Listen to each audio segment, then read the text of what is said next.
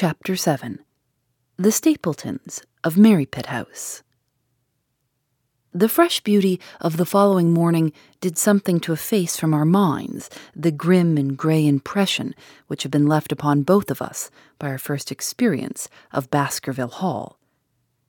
As Sir Henry and I sat at breakfast, the sunlight flooded in through the high mullioned windows, throwing watery patches of color from the coats of arms which covered them. The dark paneling glowed like bronze in the golden rays, and it was hard to realize that this was indeed the chamber which had struck such a gloom into our souls upon the evening before. I guess it is ourselves and not the house that we have to blame, said the baronet. We were tired with our journey and chilled by our drive, so we took a grey view of the place. Now we are fresh and well, so it is all cheerful once more. And yet, it was not entirely a question of imagination, I answered. Did you, for example, happen to hear someone, a woman, I think, sobbing in the night? That is curious, for I did, when I was half asleep, fancy that I heard something of the sort. I waited quite a time, but there was no more of it, so I concluded that it was all a dream. I heard it distinctly, and I am sure it was really the sob of a woman. We must ask about this right away. He rang the bell and asked Barrymore whether he could account for her experience. It seemed to me that the pallid features of the butler turned a shade paler still as he listened to his master's question. There are only two women in the house, Sir Henry, he answered. One is the scullery maid, who sleeps in the other wing. The other is my wife, and I can answer for it that the sound could not have come from her. And yet he lied as he said it, for it chanced that after breakfast I met Mrs. Barrymore in the long corridor with the sun full upon her face. She was a large, impassive, heavy featured woman with a stern set expression of mouth. But her telltale eyes were red and glanced at me from between swollen lids. It was she, then, who wept in the night, and if she did so, her husband must know it. Yet he had taken the obvious risk of discovery in declaring that it was not so. Why had he done this? And why did she weep so bitterly? Already round this pale faced, handsome, black bearded man, there was gathering an atmosphere of mystery and of gloom.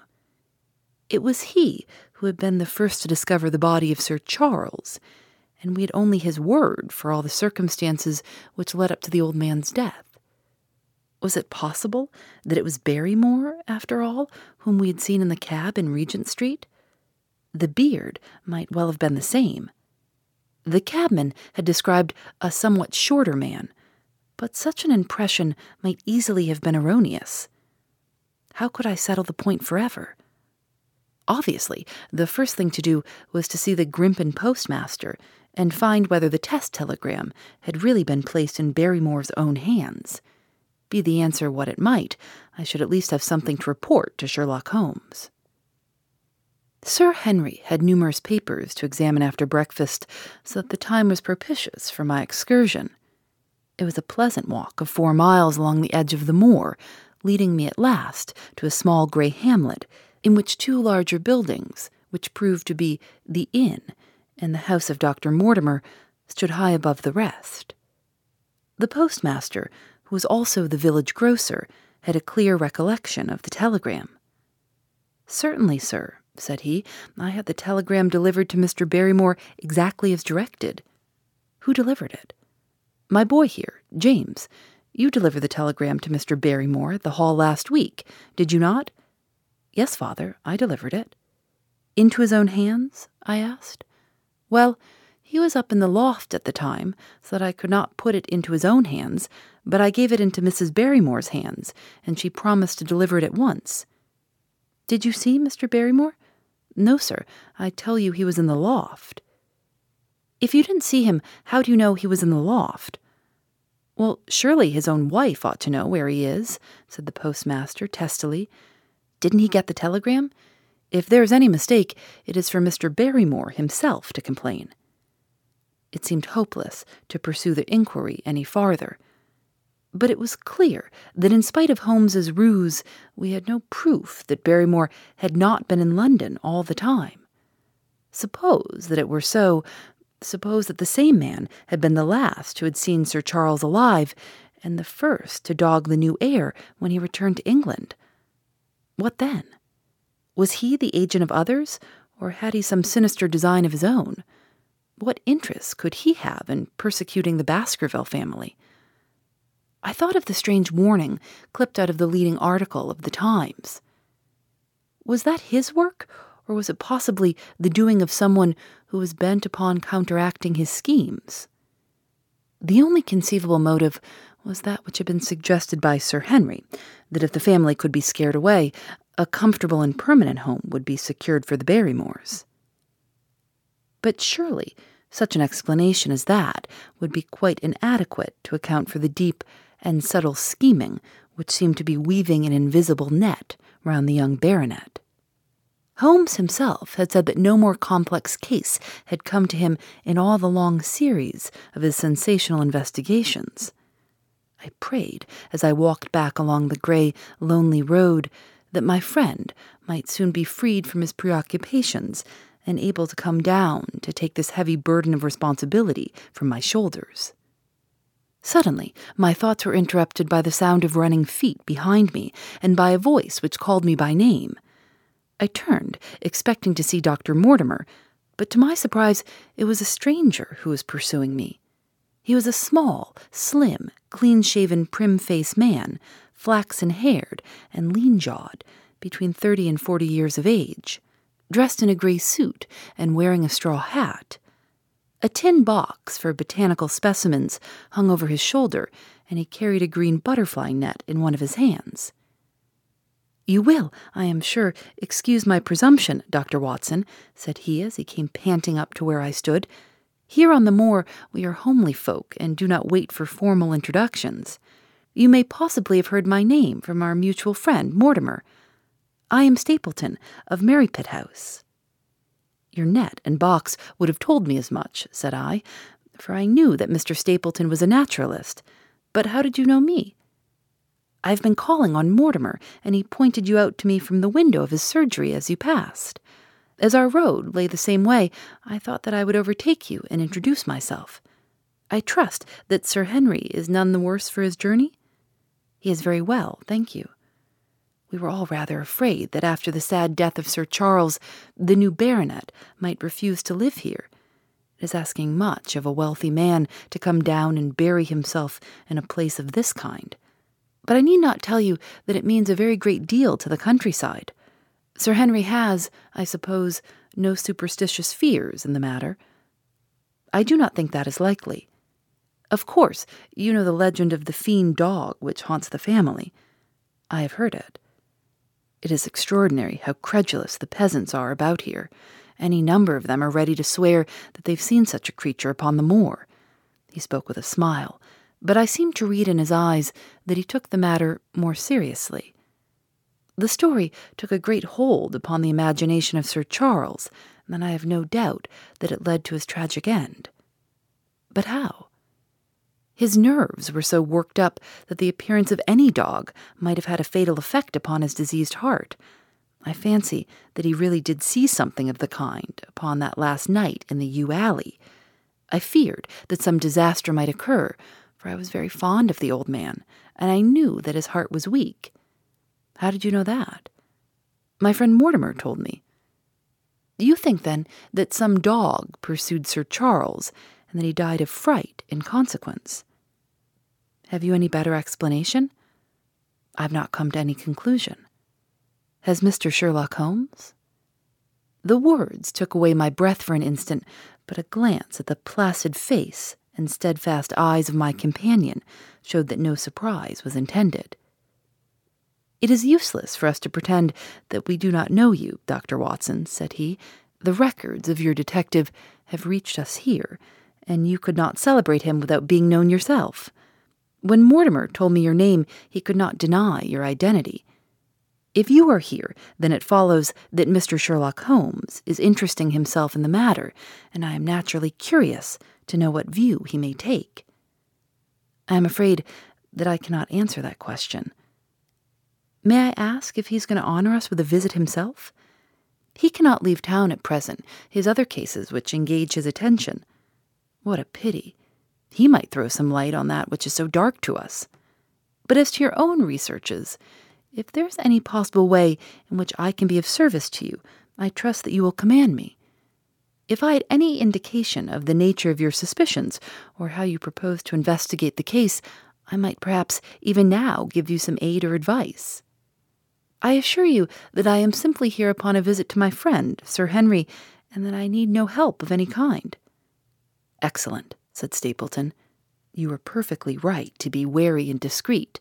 I am justly reproved for what I feel was an unjustifiable intrusion, and I promise you that I will not mention the matter again. We had come to a point where a narrow grassy path struck off from the road and wound away across the moor. A steep, boulder sprinkled hill lay upon the right, which had in bygone days been cut into a granite quarry. The face, which was turned towards us, formed a dark cliff, with ferns and brambles growing in its niches. From over a distant rise there floated a grey plume of smoke. A moderate walk along this moor path brings us to Merripit House, said he. Perhaps you will spare an hour, that I may have the pleasure of introducing you to my sister. My first thought was that I should be by Sir Henry's side, but then I remembered the pile of papers and bills with which his study table was littered. It was certain that I could not help with those, and Holmes had expressly said that I should study the neighbors upon the moor. I accepted Stapleton's invitation, and we turned together down the path. It is a wonderful place, the moor, said he, looking round over the undulating downs, long green rollers with crests of jagged granite foaming up into fantastic surges. You never tire of the moor. You cannot think the wonderful secrets which it contains. It is so vast and so barren and so mysterious. You know it well, then. I've only been here two years, the residents would call me a newcomer. We came shortly after Sir Charles settled, but my taste led me to explore every part of the country round, and I should think that there are few men who know it better than I do. Is it hard to know? Very hard. You see, for example, this great plain to the north here, with the queer hills breaking out of it. Do you observe anything remarkable about that? It would be a rare place for a gallop. You would naturally think so, and the thought has cost several their lives before now. You notice those bright green spots scattered thickly over it? Yes, they seem more fertile than the rest. Stapleton laughed. That is the great Grimpen Mire, said he. A false step yonder means death to man or beast. Only yesterday I saw one of the moor ponies wander into it. He never came out. I saw his head for quite a long time craning out of the bog hole, but it sucked him down at last. Even in dry seasons, it's a danger to cross it. But after these autumn rains, it's an awful place. And yet, I can find my way to the very heart of it and return alive. By George, there's another of those miserable ponies. Something brown was rolling and tossing among the green sedges. Then a long, agonized, writhing neck shot upward, and a dreadful cry echoed over the moor. It turned me cold with horror, but my companion's nerves seemed to be stronger than mine. It's gone, said he. The mire has him. Two in two days, and many more perhaps, for they get in the way of going there in the dry weather, and never know the difference until the mire has them in its clutches. It's a bad place, the great Grimpen Mire and you say you can penetrate it. Yes, there are one or two paths which a very active man can take. I found them out. But why should you wish to go into so horrible a place? Well, you see the hills beyond? They are really islands cut off on all sides by the impassable mire, which has crawled round them in the course of years. That is where the rare plants and the butterflies are, if you have the wit to reach them. I shall try my luck some day. He looked at me with a surprised face. For God's sake, put such an idea out of your mind, said he. Your blood would be upon my head. I assure you there would not be the least chance of you coming back alive. It is only by remembering certain complex landmarks that I'm able to do it. Ha! I cried. What is that? A long, low moan, indescribably sad, swept over the moor. It filled the whole air, and yet it was impossible to say from where it came. From a dull murmur, it swelled into a deep roar, and then sank back into a melancholy, throbbing murmur once again. Stapleton looked at me with a curious expression in his face. Queer place, the moor, said he. But what is it? The peasants say it's the hound of the Baskervilles, calling for its prey. I've heard it once or twice before, but never quite so loud. I looked round, with a chill of fear in my heart, at the huge, swelling plain mottled with the green patches of rushes. Nothing stirred over the vast expanse save a pair of ravens which croaked loudly from a tor behind us. You are an educated man. You don't believe such nonsense as that, said I. What do you think is the cause of so strange a sound? Bogs make queer noises sometimes. It's the mud settling, or the water rising, or something. No, no, that was a living voice. Well, perhaps it was. Did you ever hear a bittern booming? No, I never did. It's a very rare bird, practically extinct in England now, but all things are possible upon the moor. Yes, I should not be surprised to learn that what we have heard is the cry of the last of the bitterns.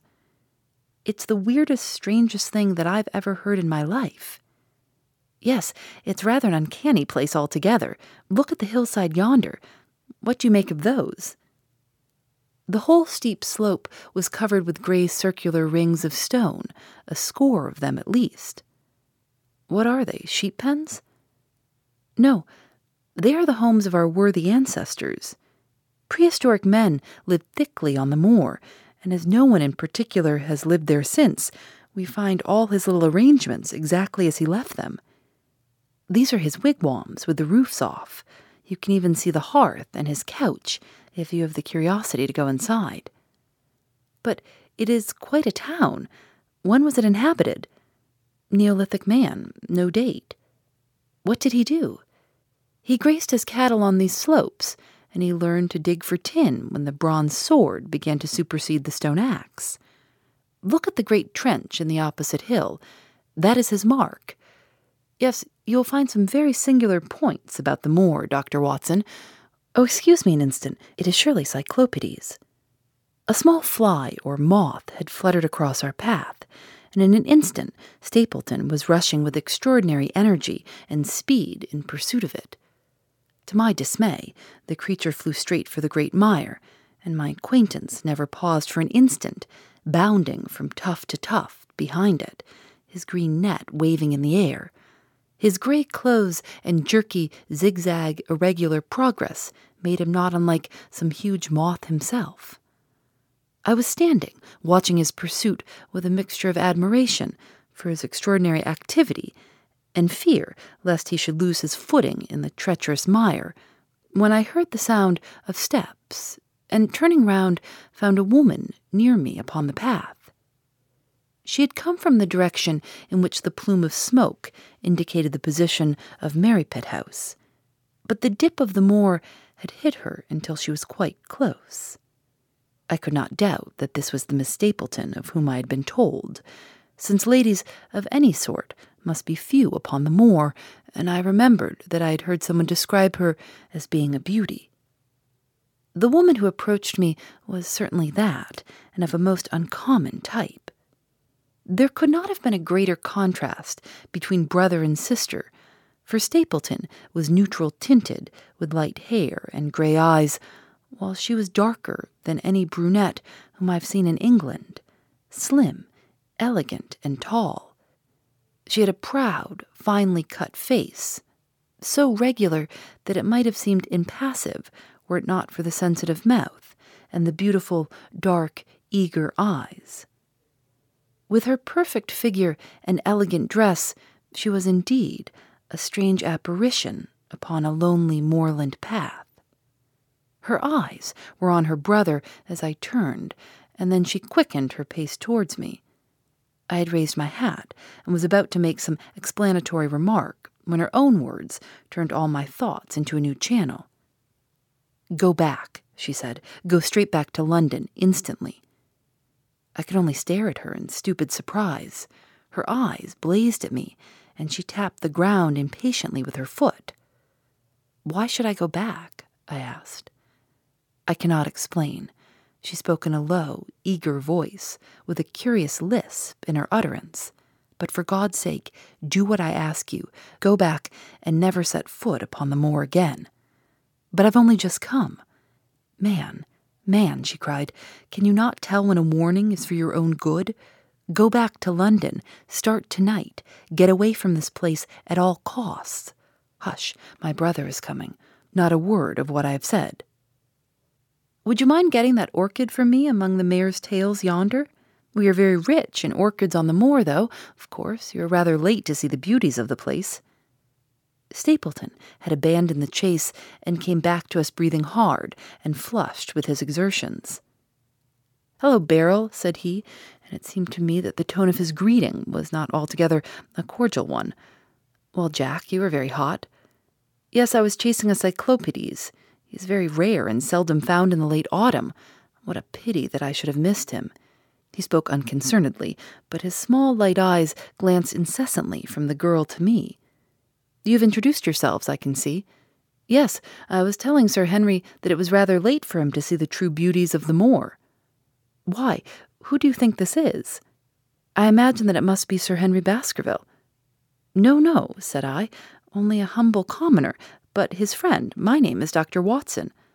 A flush of vexation passed over her expressive face. We have been talking at cross purposes, said she.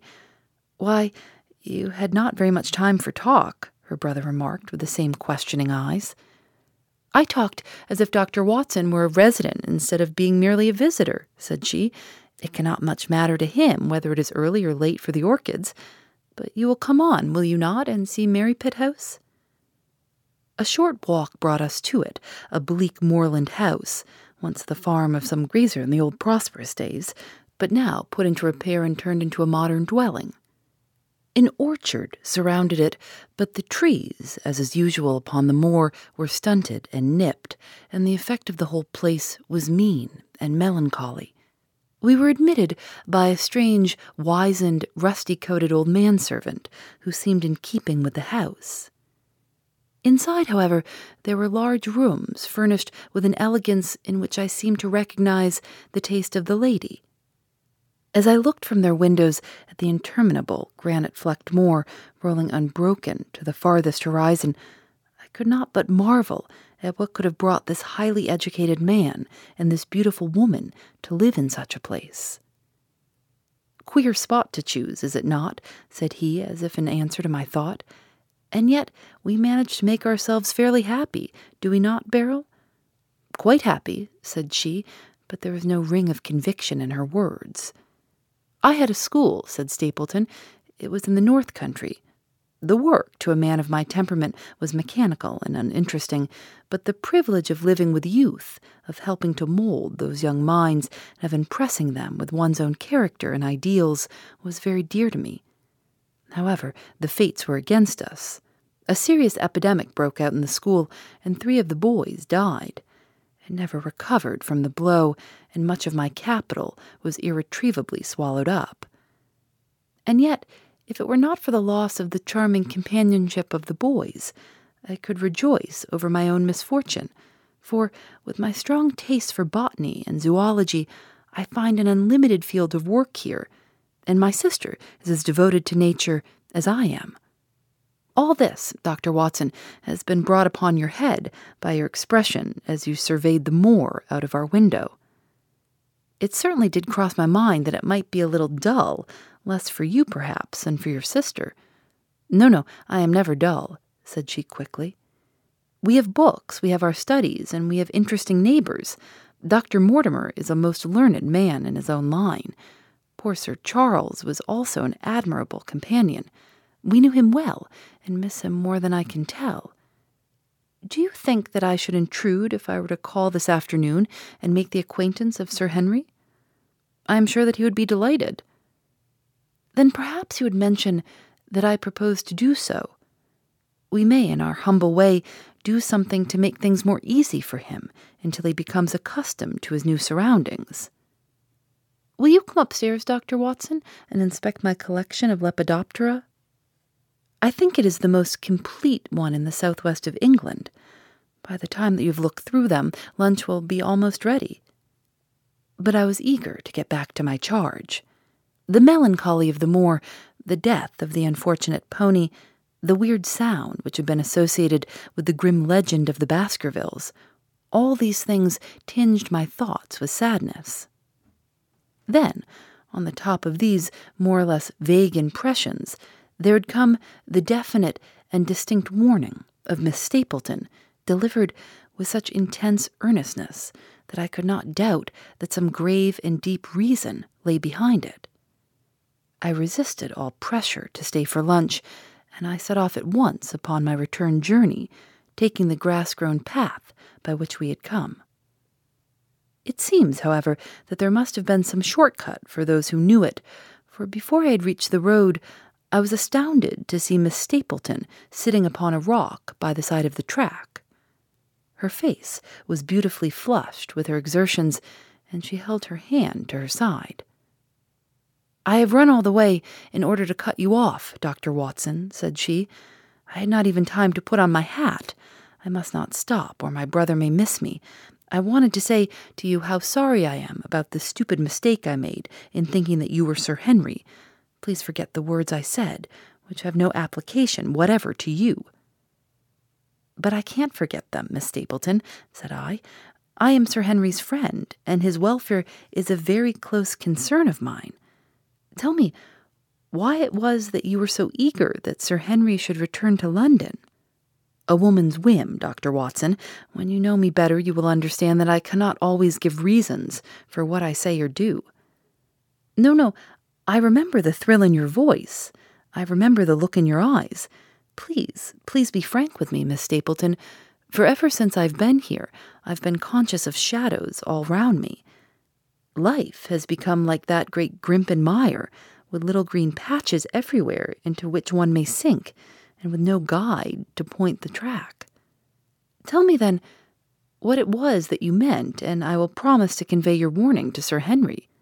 An expression of irresolution passed for an instant over her face, but her eyes had hardened again when she answered me. You make too much of it, Dr. Watson, said she.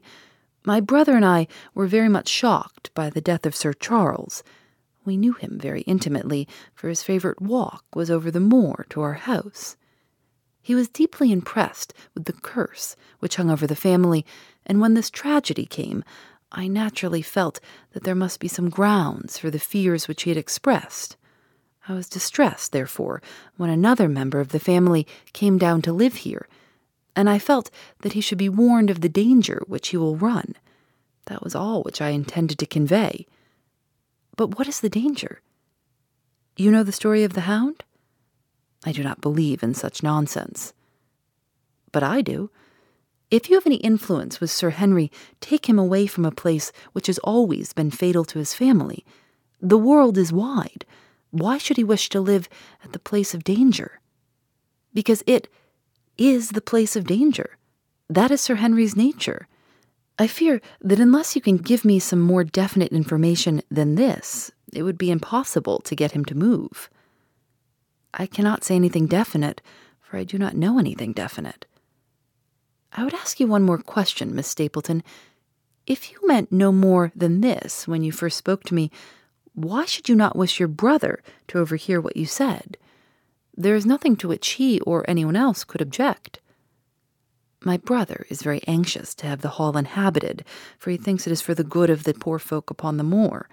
He would be very angry if he knew that I have said anything which might induce Sir Henry to go away. But I have done my duty now, and I will say no more. I must go back, or he will miss me and suspect that I have seen you. Goodbye. She turned and had disappeared in a few minutes among the scattered boulders while I, with my soul full of vague fears, pursued my way to Baskerville Hall. More to dos, less time, and an infinite number of tools to keep track of. Sometimes doing business has never felt harder, but you don't need a miracle to hit your goals. You can just use HubSpot because their all in one customer platform can make growing your business infinitely easier. Imagine this high quality leads, fast closing deals, wildly happy customers, and more benchmark breaking quarters. It's not a miracle, it's HubSpot. Visit HubSpot.com to get started today. Phoebe Reads a Mystery is recorded in the studios of North Carolina Public Radio, WUNC.